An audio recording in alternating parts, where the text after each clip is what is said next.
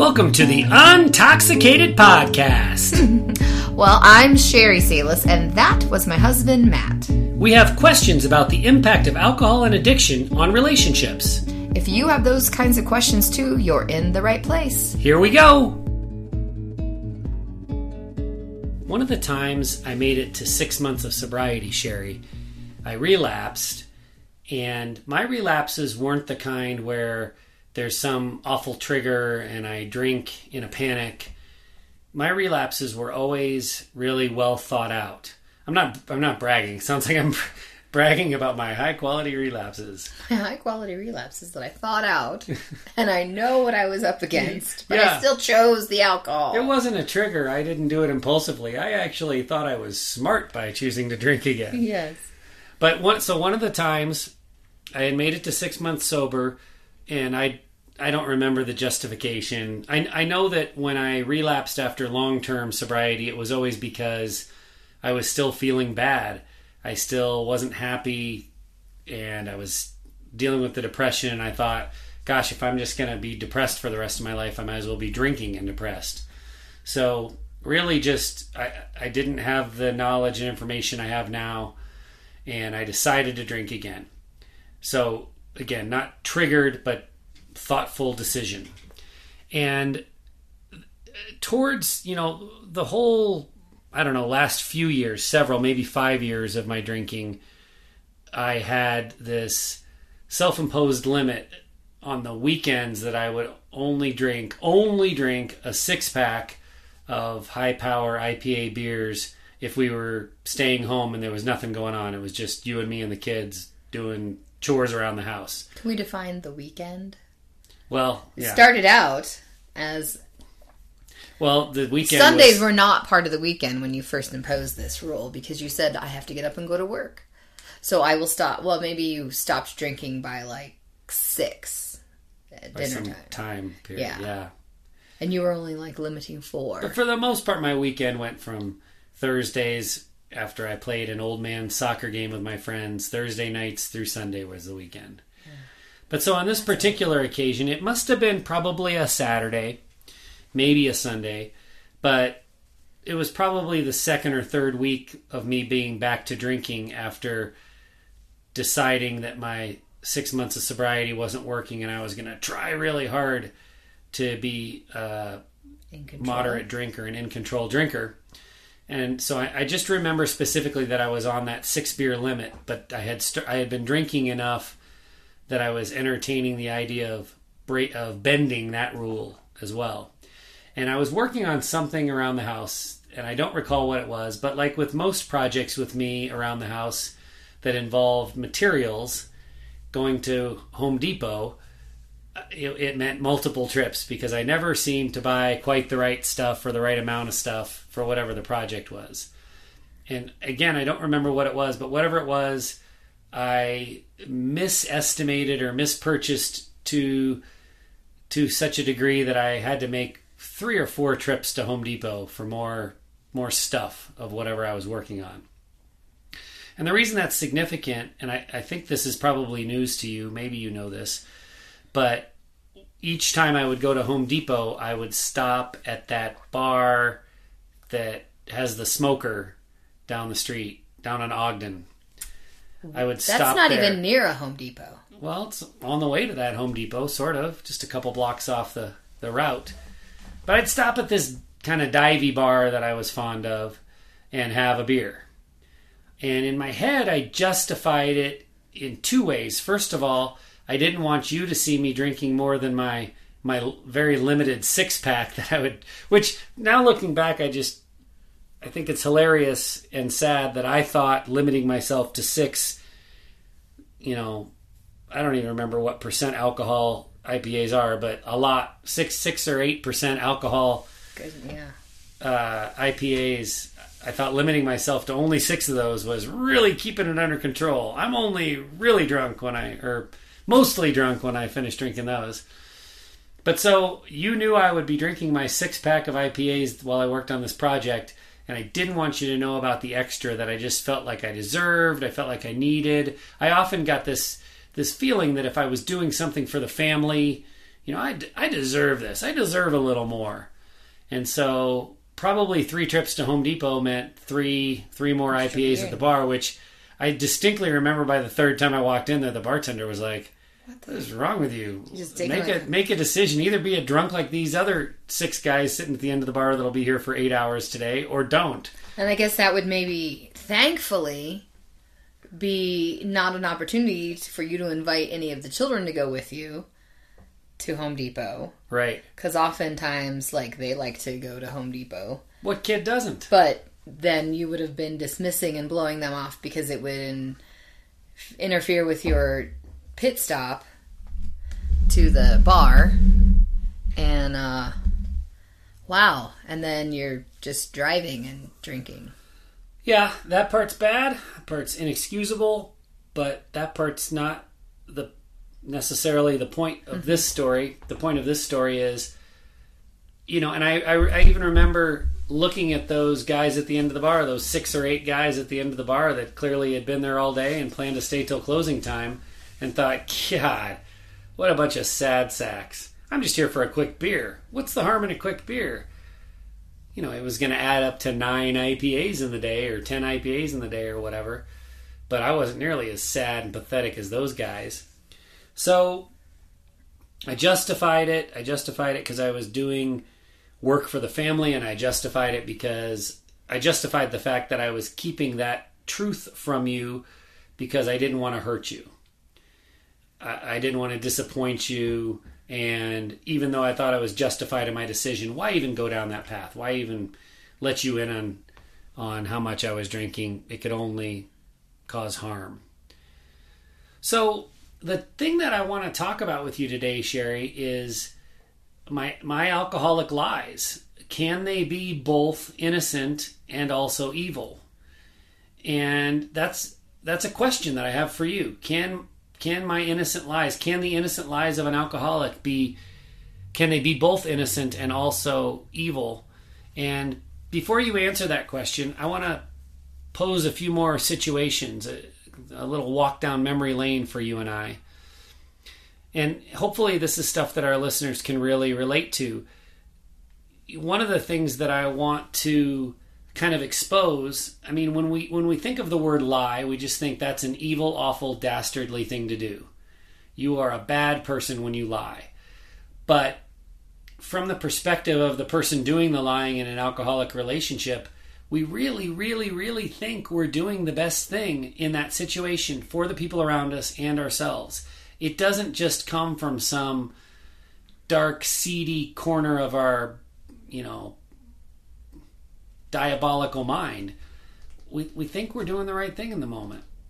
And I want to talk about that. And, you know, I, I recognize that I'm walking a fine line here. It it must sound like I'm just defending defending the alcoholic and not taking ownership. I'm I'm a big fan of taking ownership of of our behavior and the consequences, but I also am a big fan of admitting and talking openly about the impact that alcohol has on the way our brains work. And so when we make these decisions under the influence, and that can be when we have been actively drinking or when our alcohol soaked brain is sober for a while, we are still to a degree under the influence of the poison that has changed the way our brains function. So without defending myself and other alcoholics, you know, I want to explain what the process is like and what we feel like and then and then get your feedback. Does that sound like a good plan? Sure. So, can the lies of the alcoholic be innocent and evil at the same time? I used to occasionally go next door. We we had a, a neighbor that lived next door to us for five or so years that was a big drinker. They didn't have any kids. He often had his drinking buddies over. Everyone was roughly my my age. And occasionally he'd wave me over from across the fence or I'd you know, I'd see that he had people over and I would kind of poke my nose over the fence. Hey, what are you doing? Hoping I'd get invited over. And then I, you know, I'd say, hey, Sherry, I'm just going to go talk to the neighbor for a minute and come back four hours later, pretty intoxicated. Uh, I liked our neighbor's company, but what I really liked was They had a wide variety of Whiskeys. high end alcohols. I remember one time he and his buddy had bought this smoke flavored alcohol. And it was, it was called campfire or something. It was supposed to make you feel like you were eating the campfire smoke while you were drinking it. Gross. It was so awesome. It's so gross. I know. I, I know you would think it was gross. I, but I loved it. And and then I would, you know, I'd come back after, hey, I'm just going to go to the neighbors for a few minutes and come back 4 hours later drunk and and say, "Oh, you know, the neighbor, he had some something he was worried about and he he was running it by me and I just couldn't get out of there. I was helping him or or you know, all all the all the guys were we were talking about some particular topic and I couldn't get out of the conversation. So I kind of got stuck over there. Sorry, Sherry. And you know, I, I knew that the truth was I was over there because there was no place on earth I would rather be than at my neighbor's house with all this high end booze. Did you buy at all No. when I would? As it was even let me coming out of your mouth. Well, why? Like, why? Well, no, I didn't buy any of that. You, I, I knew that. I knew what they did over there. It's not like it was really far away. I could hear the like because they had outdoor speakers. They all hanging out in back. I knew why you were over there. You didn't go over there. You didn't invite him over for coffee. You know, it's not like you didn't know what you're doing. So no, Yeah. I didn't buy that.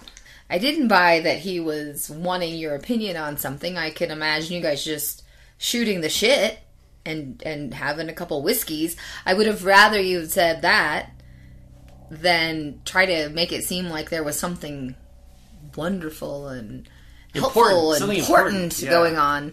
Because I was counseling my neighbor on some important thing.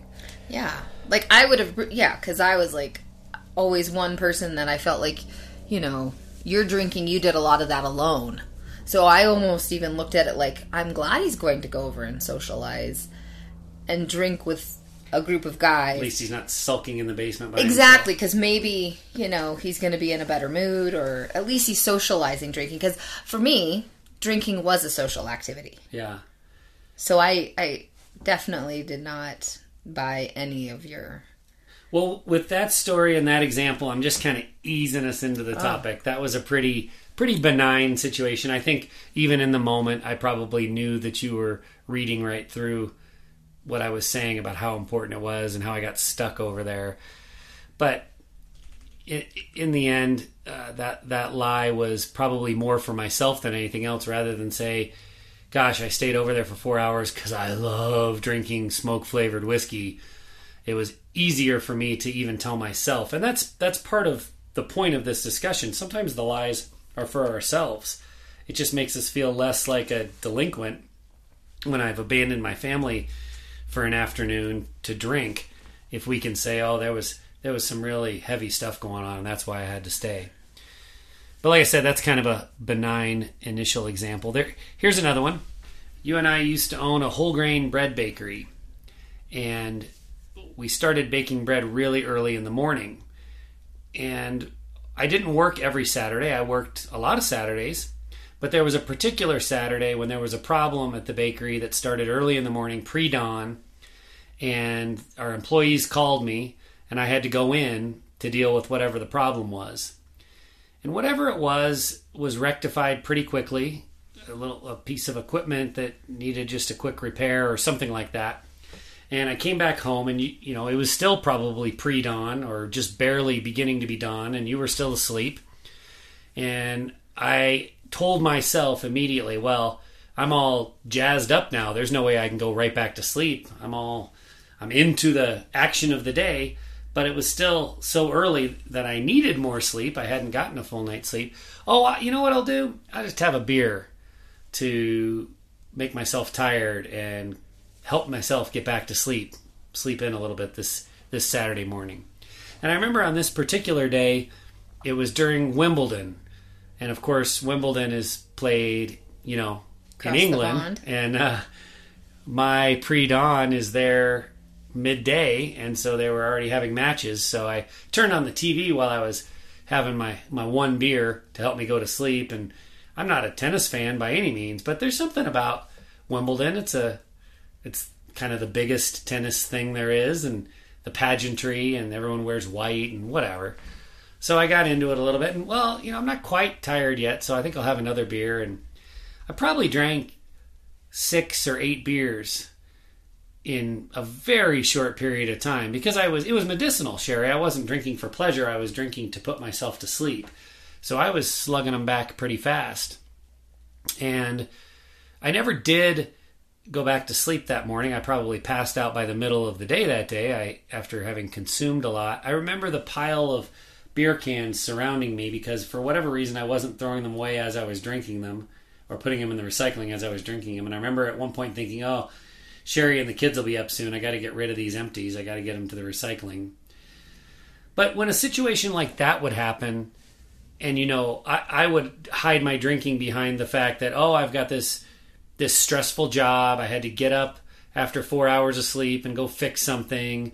And woe is me. My life is hard. And I just need the beer for medicinal purposes. You understand, Sherry. I mean, how, how would a situation like that make you feel? If I was hiding behind those, I'm not drinking because I enjoy it or because I have a problem. I'm drinking because I have to to help me get back to sleep. There how how did I handle it? How did that make you or, feel? How did you handle it? Oh. Is there a question in there? Is that That's yeah. Well, it let's. I didn't believe it. I didn't believe that it was medicinal. I knew it was for your pleasure, and you thought that now, it would help you go to sleep. Now, but, are you just saying that because you know all that you know now, or in the moment did you really no, not believe I, I, anything I was saying? I didn't believe any of it. It was you. You were awake and you wanted beer. That's what happened. Sounds pretty simple when you say it that way. yeah, I mean, to me, and some was sorry, but I, I didn't. I can imagine like that. Yes, we used to think, oh, like alcohol does get you back to sleep, but now we know it doesn't. But when it was that long of time frame, you know, I'm like, that's just because you wanted it and it tasted good, and you were kind of a morning person anyhow, so you were already awake. So, um, so if I had said like, "Oh, I just had a couple beers," because that's what I would have said, even if I had six or seven or eight or whatever it was. I probably could have. I would have said, "Oh, I had a couple that. beers." Well, believe it, yeah, but but did you? Would you have thought, you know, if I said, "Oh, I was just trying to get back to sleep," and and you would know that that wasn't the truth. I was drinking because I had a problem and I enjoyed it. What? How? How would that lie make you feel? Would you think that I'm just this evil bastard, or would you think? That I'm weak? No, weak? I would think that you would think that I'm pretty gullible. Okay. I'd be like, does he think I'm that gullible and that I'm that stupid and I have my head buried in the sand? I know that he thinks that having the beer is going to make him go back to sleep. You know. Yeah. Um, but really, he just wants it because he's awake. But still, you wouldn't be thinking and, at this point that I was evil necessarily. No. Just I was stupid what, enough to what, think that, that you were stupid. Yeah, that that started building in my insecurities because I would say he really thinks I'm that stupid that I'm going to believe that. So it wouldn't be so much about you; it would be about what I thought you thought about me. An amazing part of this process, this whole sobriety process, and discovery and recovery, to me, is learning how much you knew that I didn't think you know knew. So I definitely thought I was the smarter of the two of us, and I'm now I'm now convinced that you were the smarter of the two of us all along. And I wonder how many other alcoholics in sobriety have had that kind of an epiphany. The next example I want to bring up, this one's pretty embarrassing, but there were times, not every week, not all the time, but it, there were occasions when I put vodka in my coffee to go to church on a Sunday morning. And I would justify that in my head as, you know, especially with when we owned the bakery, that was a six day a week, full time, six day a week job. And I worked so hard, and this is my only day off. And most people get two days off, and I only get one day off. So I deserve to start early, and I deserve that extra attack on the stress by getting the vodka in there early since I only get one day uh, I'm going to make the most of it. And I don't know that. Did you ever know that I was drinking vodka in my coffee in church? Absolutely not. No. I, no, that one's a new one. Oh, you like you don't know? I, I didn't know. That oh, you, yeah. I meant in the moment. Did you know? But you're saying you no. didn't know until just now. No, I mean I remember a couple times you've said yes. I put, but I didn't know it was a more regular occurrence. Well, half a dozen times maybe. Okay. I mean, I wouldn't call it regular. Okay. Yeah. No, I, I wouldn't have. So how does a lie like that make you feel? I, I think I'm going to go back to the word that I used, like, was it last week when you, you know, just sick? Like, that's sick. Yeah.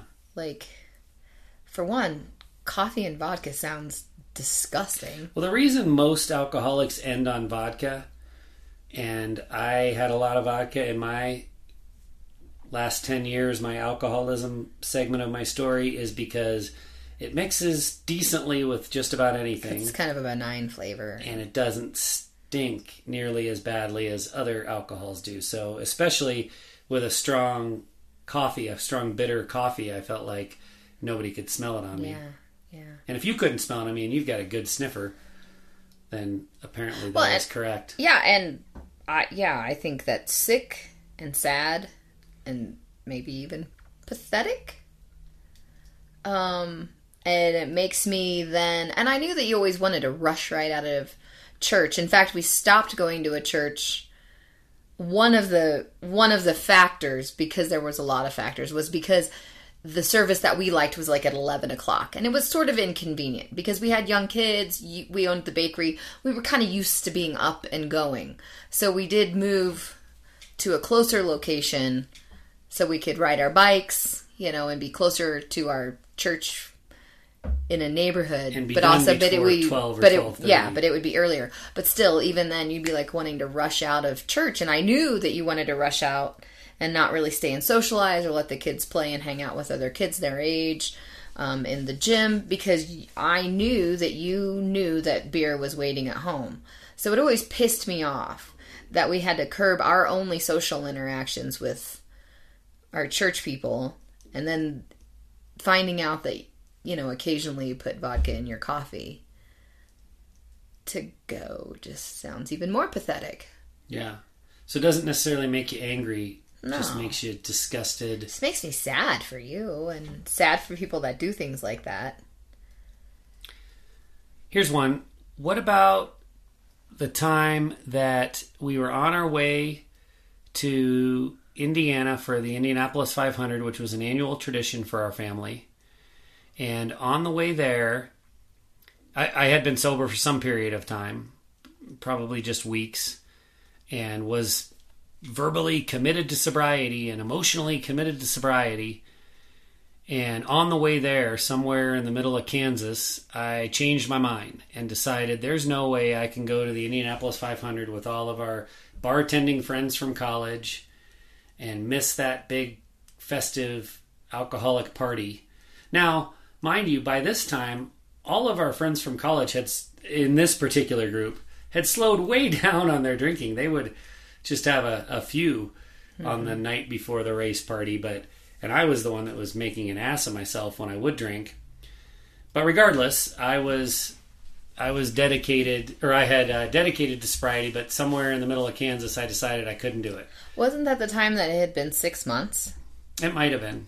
I'm thinking that it was because I remember that. I mean, I made it to six months trip. a couple of times.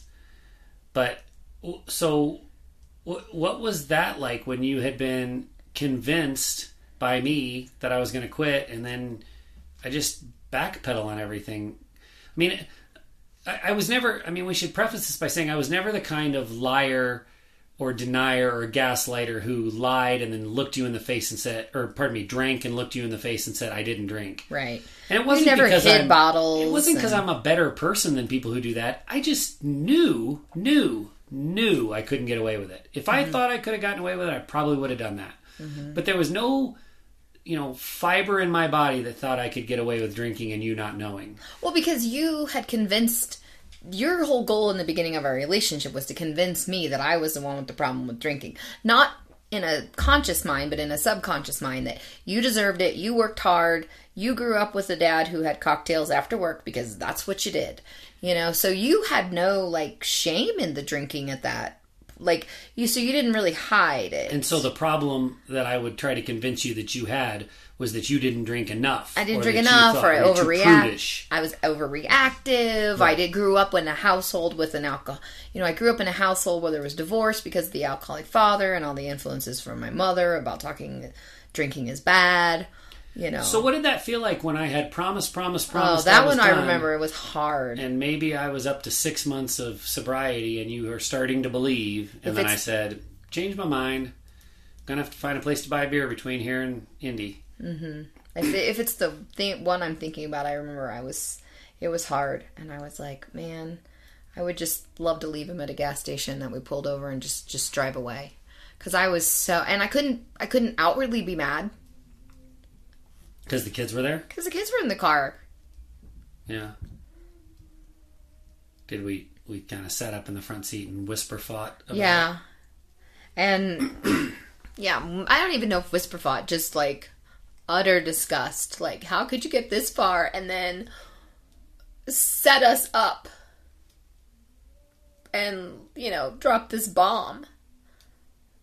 I th- I mean, yeah, I was like, oh my because one of the one of the situations that made it hard um, with your drinking in those days was uh, was the Indianapolis 500 because I would be embarrassed and you would like there were many times because that was just like your crazy weekend like it was like your boys weekend and but you wanted the family there Yeah. and I was like we don't want to see you turn into this person Yeah. I mean to the point where I couldn't even have waters and in your beer cooler and things like that in the beginning or then I would be worried like whenever there was a you know we had children and I was pregnant or had the had an infant and so I didn't go to the race with you and you wanted to take one of the kids it terrified me so I had the other our friends that had matured and you always you know grown up or slowed down and I had to make sure that they were watching out for the kids that were with you because I didn't trust you. So to to make that be your welcome back to drinking event weekend, that just it was like it was a slap in the face, and then I turned the cheek, and then you slapped the other side because it was so shocking. Because that was one weekend that, because it was going into my family too. Like you're, if it's the same thing at the same time I'm thinking about it, your family got to see you not drink at Christmas and not turn into an asshole or there would be whisper arguments because of tension of you know just having company in the house and a busy time with my job at the church and our job at the bakery. But then I felt like, well now you're just going to fuck over my family because they get to see drunk Matt. They get to see intoxicated Matt once again. Because we would spend the week after the race with your family. Yeah. So it's like you never, I, I felt disrespected for myself, and I felt disrespected for my family.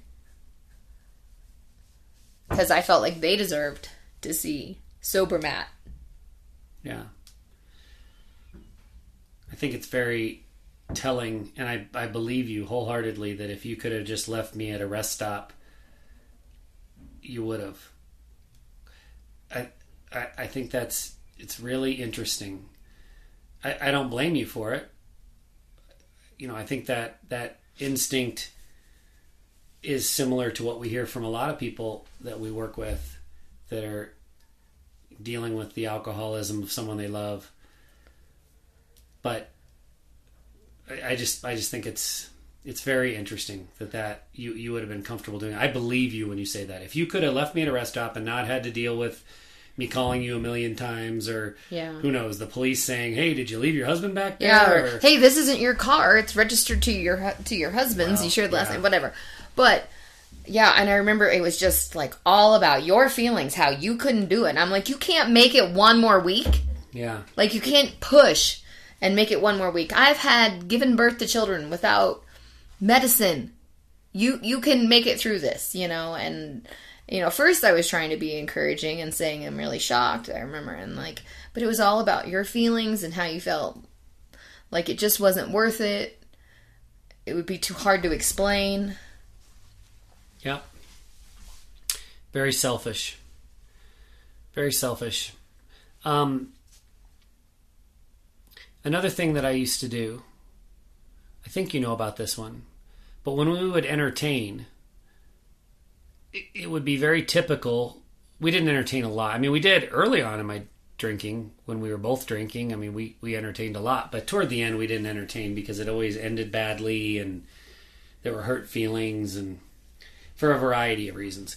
But on the rare occasion that we did entertain, it would be typical for the guys to be drinking beer and the women to be drink, drinking wine. And I can remember times where I would go to the kitchen to open another bottle of wine out of view of the attendees at our little festivity. And I would open the bottle and then like slug as much as I could out of the bottle before I walked back in to the other room to, to pour wine into people's glasses. First of all, gross from the standpoint of I've Thank got you for my sharing your lips- spittle. Exactly. so there's that. But then also, you know, obviously gross from the standpoint of I'm just Chugging slugging wine. wine out of a bottle when I've got a a full beer in my other hand. What would it would that be another situation where you know I was lying to you, I was hiding how much I was drinking, you didn't know I was taking slugs out of the wine bottles every time I went to open one. How would you describe your reaction to that? In other words, just sick and disgusting? Yeah, if you're gonna have wine, pour it in a glass. Gross. No one needs your lips on that bottle. And I mean, I think that I probably would. Well, but I couldn't walk around with a beer glass and a wine glass. But That, you- that would indicate a problem. Yeah, like, I, I mean, it would indicate a problem, but I guess I probably would have just thought that, like, if you're gonna have wine, then have the wine. Like, it's not, you know, bad for men to have wine, but the fact that you're just like chugging it, you know, out of the bottle before you served it, it would just be a hygienic point that. I, now I will say, and I'm gonna give something even kind of grosser away. At the end of parties, you would try to clean up, and then if there were things left, you would drink whatever was left. Yeah, I mean, Like, and I don't even know if you a- remember how as long as much it didn't have like a cigarette butt Oh, in it. Which yeah, like we found that before when we would have employee parties. Like you were like, "Oh, I don't, I, I don't think I should have drank that one." I remember that, and where you it like was- serves you right. yeah, I did. I was like, yeah, that's what happens when you just are a garbage disposal. But yeah, you're like, well, we're not. Because I remember you would like pour all of it into one glass, like if it was the wine, or sometimes we would have like a fun specialty cocktail, um, and you just pour it all together, and you're like, well, we're not going to waste this. Yeah, Yeah. I was big on not wasting. So, but that I mean, that would be another example where I would be like, "Well, we can't let this go to waste, Sherry. Look at look at what an environmentalist or whatever I am. I am not a waster. Well, I remember you There are starving children in Africa. I've got to drink this half warm wine. I can't. yeah, I how, could somehow how- correlate those two things. How long did that um, green keg of Coors beer after your 31st or 32nd birthday party last? Like, that was flat and gross, and you drank on that for a while after My birthday is very close to St. Patrick's Day, just as an explanation for why we had a keg of green beer. Yes, it was a birthday slash St. Patrick's party, and I did finish that thing, and it was totally flat. I didn't keep it cold, so it was warm. It took me a couple weeks to finish that off. Yeah. It was gross, but it was alcohol, and I was not pouring it down the drain. Yeah. So that's the kind of thing that would just make you feel like I'm a disgusting human being, right? Yeah, just like, just not a. I don't know how to. What the word would be. Well, you think about it. Yeah. Here's another example. Especially toward the end, especially when I knew that I had that beer limit, like I said, uh, like a six pack. I and I toward the end I was not drinking hard alcohol, but we had hard alcohol in the house for when people visited, specifically my parents, but others as well. And there were times when I was feeling particularly bad about myself, and I would take the bottle down from the pantry the gin or vodka bottle, but a lot of times it was gin, and just drink straight out of the bottle, just like I would those wine bottles. But if you thought that was gross, I mean, that was gross for hy- hygiene reasons. I was drinking warm gin straight out of the bottle because I needed I needed more. My mm-hmm. six pack wasn't going to be enough. Yeah. And so that's another form of lying. I I wasn't hiding from you the fact that I was drinking. I was hiding from you the fact what I was drinking and how much I was drinking. And I was like I would rush to get the bottle down and take a slug and put it back because I would have been really embarrassed, I think. I would have been embarrassed had you caught me and I would have been worried about what your reaction, how angry your reaction would be had you caught me. So there's no denying that that's a form of lying. How would that would that again just have made you feel like I was sick and twisted? Just just it would just make me feel again like that's so sick and that's so sad. That's so sick and so sad. Would it have made you angry? Yeah, I, I feel like drinking out of a wine bottle at a party is different than I mean, taking you might have been mad at- because I was doing something gross that your friends were going to have to be a a party to. Yeah. But but drinking gin on a not no hard alcohol commitment. Right, that would have really disappointed me because I would have really felt let down. Like you couldn't even because you weren't you weren't able to stay within your boundaries and your rules. So the you know you you would always invite me in what your what your plan was. Yeah. And so that's why I think probably towards the end I was like, I don't want to know your plan because if I know your plan and I were to catch you, quote unquote, catch you to do something like drinking from the gin bottle, and you probably chose the gin because you know I would have never looked at it. Like if I were ever to want to have a drink for myself, it would have never been gin; it would have been the vodka. Um, so Probably. um, I would have said you can't even stick with your rules. So I don't want to know what your rules are because you're going to tell me it's okay for you to drink and you're going to justify it, but then you just drink what it, you know. You can't stay within your own rules and your own boundaries, so I don't want to be a party to it. I remember your brother-in-law who has sadly passed, but I remember toward the end he was he drank alcoholically as well.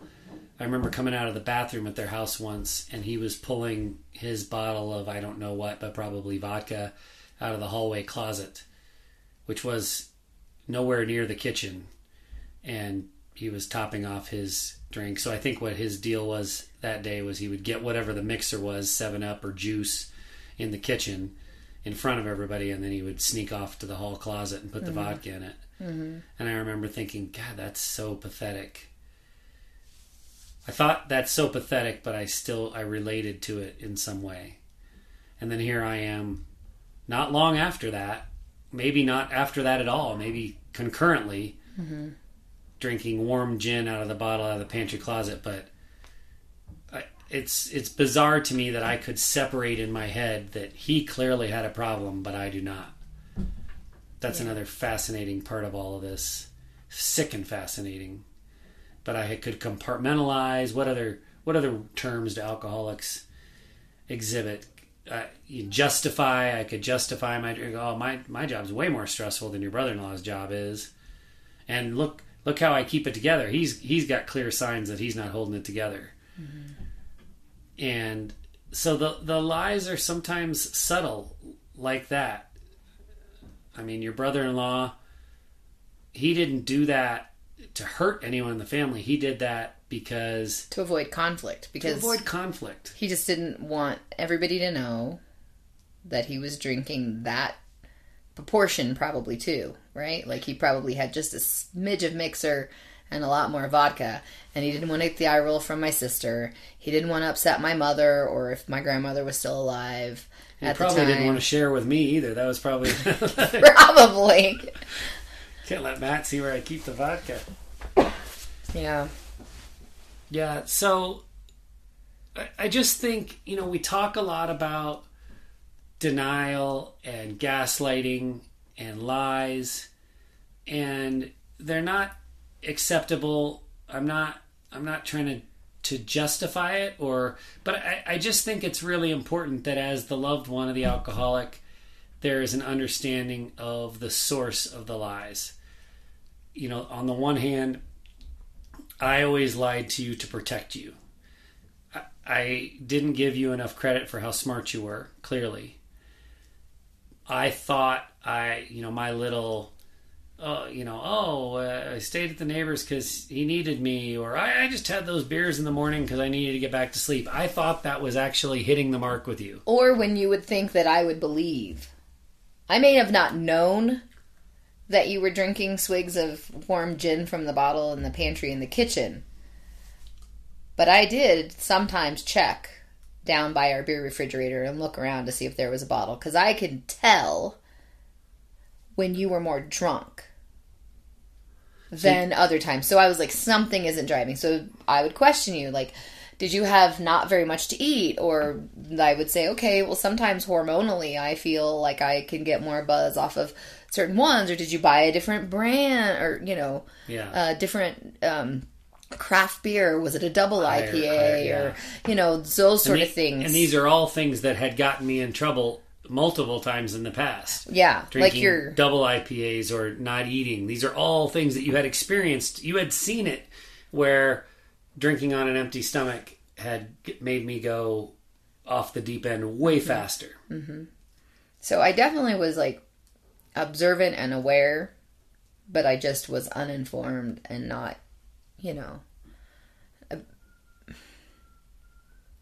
not, uh, you know, not completely believing you, but not completely think you were lying to me. So I know what my perspective on all this is. I have compassion and empathy for the drinkers who are doing the lying because I've been there and I know that they're trying to protect their loved one, they're trying to protect their relationship with their loved one. They are justifying their drinking for a myriad reasons. You know, my job's so stressful. Uh, I don't get as long a weekend as everybody else. Whatever, whatever their lame excuse is. I say lame now, but at the time, I know what it feels like to be making that excuse in my own head, and it it seems as legitimate as saying that the sun is going to come up tomorrow morning.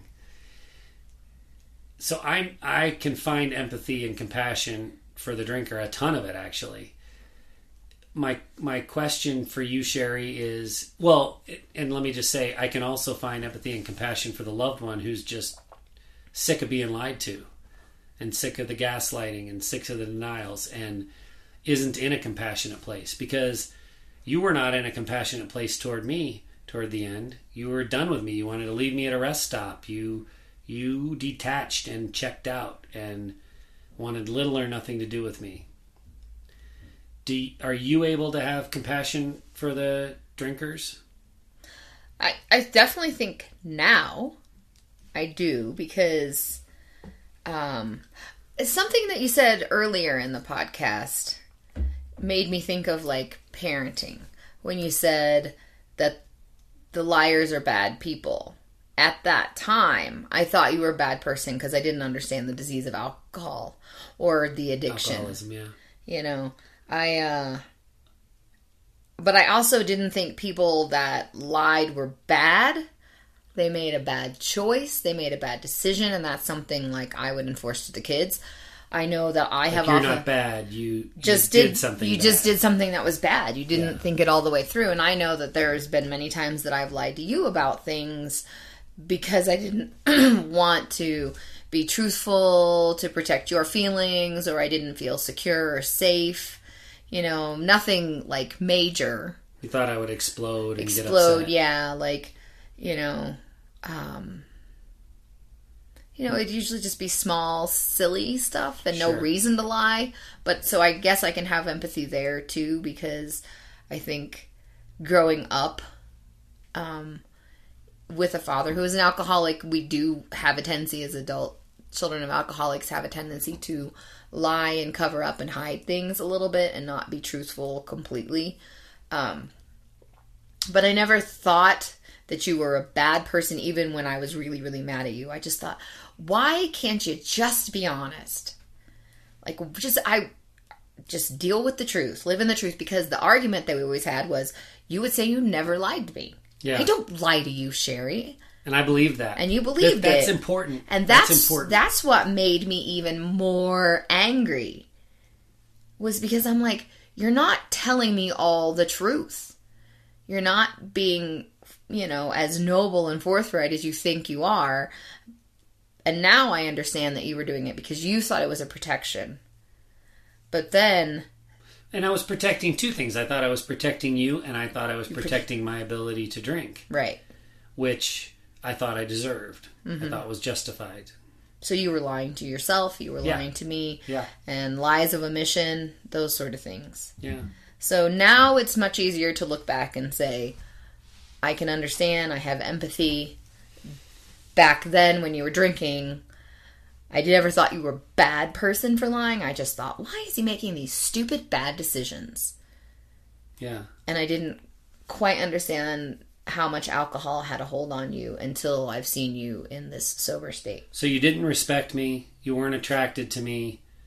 You didn't necessarily think I was evil. That's the wrong word. It yeah, sounds like. I think for But- me that was the thought- wrong word. But you thought I was mean spirited, uh, stupid. You know, making Mm-hmm. all these bad decisions.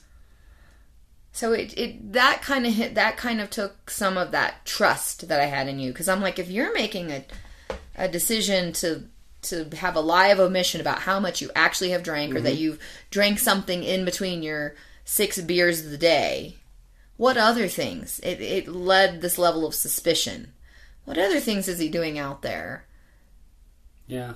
You know so that's when i think about that time too is like is when i started kind of like really wanting to know more about the finances and why the cars were in certain people's names and Well, certain people they, were in my name. yeah okay well it's like i meant like you know like because for a while the car was in my car that i drive was in my name but then you're like i'm the one that has to go to the tag name you know Yeah. yeah And it I really started- was just for ease and yes convenience that it's yes in my name. so it just made it like like why does he want all that like why am so then i'm like where's all the money and like what are the accounts and because the i lack started of trust just breeds more lack of trust. yeah That makes perfect suspicion. sense. Sure. Sure. That makes perfect sense. yeah and then i then again that gaslighting like he really thinks i'm stupid if i'm not if i'm not and that i'm gullible because he thinks that i really think he only had six beers and he tells me he only had six beers but he's not acting like he said just six beers i know the difference I know there are times when I I get out of my lane and I speak for the other drinkers of the world, the other alcoholics of the world, and I say, you know, we talk about universalisms. This is something I believe to be true of all alcoholics. I'm not going to do that here at all because I really legitimately don't know. It's not something I've had a lot of conversations around. But I definitely thought I was smarter than you. I definitely thought when we talk about gaslighting, I thought I was convincing you that I was right. Now, looking back, I know two things. I know you're way smarter than I realized. I mean, you roll your eyes at that, but it's true. I know you're way smarter than I realized, and I also know that th- those that gaslighting, those lies, that was as much to convince me of stuff as it was to convince you of it. So, you know, I don't want any pity because I was lying to myself, but in a lot of ways, a lot of times, I was I was lying to myself mm-hmm. when I would gaslight you, and I just wanted to get out of whatever the situation was. I mean, so many times gaslighting comes from this place of if I can convince her that she's the crazy one and that it's not me over drinking, then I don't have to look really hard at my drinking as being a problem. So, gaslighting solves a lot of problems. Convincing our spouses that they're crazy isn't done from a place of being evil. It's done because that way we don't have to look at the only other possible alternative for the behavior and the dysfunction and the arguments, which is clearly the alcohol. If I convince you you're crazy, then I don't have to look at my drinking. Well, and gaslighting doesn't just have to be in an alcoholic or addictive Correct. relationship because But it it fits is in there very nicely. Yes, but it is kind of an easy way out because you don't have to look at yourself. I mean, just think about it. We kind of gaslight our kids a lot when they're little, like with Santa and the Easter Bunny and the Tooth Fairy, and I cannot believe you are going to use Santa Claus and gaslighting in the same sentence. but. I mean, or okay, going to the park. What are you? Okay, going to the park. We'll go to the park tomorrow. We'll go later on, or you know, Yeah, because we don't want to answer some of those hard questions or face some of those hard facts. yeah. So, Mommy, why is my penis staring at me?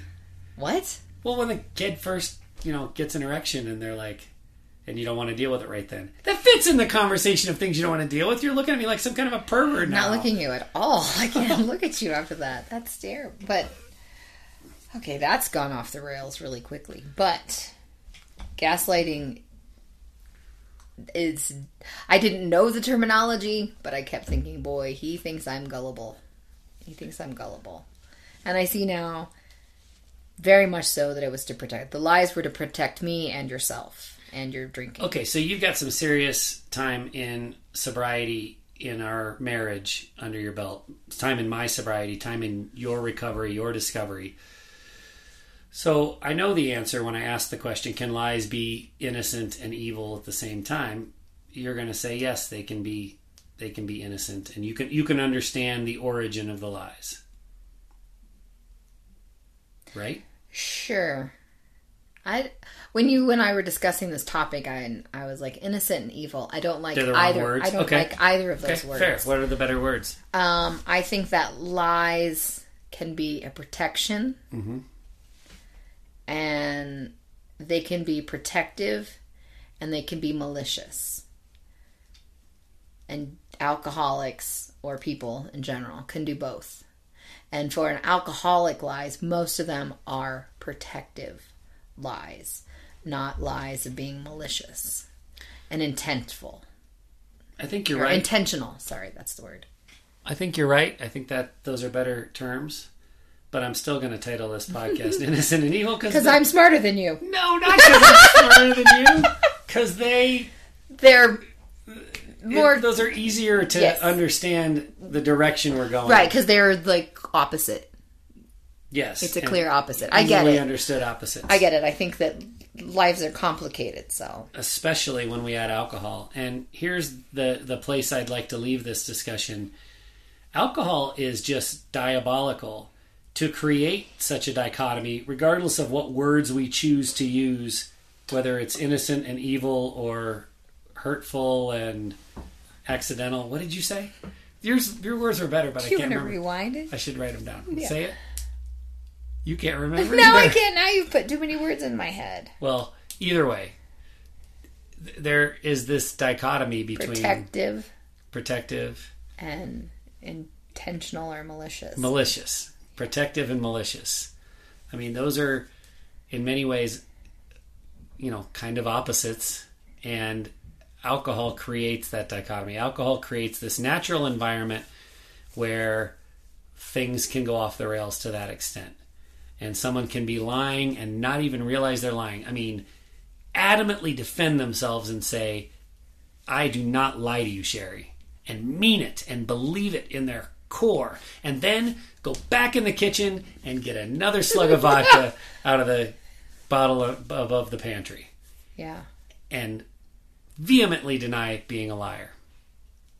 Alcohol creates that. There's no there's no nowhere else in my life that I can can find such, you know, evil I know you don't like the word evil, but there is evil in those bottles. There is. It's just not meant for human spirits. consumption. That's why they're called spirits. Uh, do you forgive me for all of my lies? I do. I, I do forgive you for all of your lies. Because I know they Well, weren't you malicious. for accusing me of lying. no, I'm kidding. I did totally. I feel bad about it. But Because that went to your integrity, so that's why you felt bad about it, and that's why you would get mad and then go have another swig. I am not lying to you. Now I'm really mad. You've attacked my integrity. Go have another drink. all I've got to say is the peace and freedom that exists in not just long-term sobriety, but the ability to look at this stuff introspectively and honestly, and have conversations like this is really valuable. So if you have gotten something out of this podcast, I hope you can get to the point, whichever side of the street you are on, whether you're the drinker or the loved one, where you can have conversations like this in long term sobriety because they might be digging up the past. There might be some pain involved, but they're also super cathartic and brings you to a pretty peaceful, content place. And contentment, that is the ultimate human goal, in my opinion. Very difficult to reach. Fame, power, money, forget about those. Contentment, that's what we should be going for. That's a topic for another day. Mm-hmm. Thanks for being here and recording another episode with me, Sherry. Yeah, Love you. love you too. I'll be here. Before you go, we hope you'll consider these three resources. If you love or loved an alcoholic, we offer support and connection in our Echoes of Recovery group. Check us out at echoesofrecovery.org. If you are a high functioning alcoholic seeking methods and connection in early sobriety, We're ready for you at shoutsobriety.org. No matter who you are, there's something for you in our book, Sober Evolution Evolve into Sobriety and Recover Your Alcoholic Marriage. Go to soberevolution.org. For my wife Sherry Salis, I'm Matt Salis. Thanks for listening to the Untoxicated Podcast.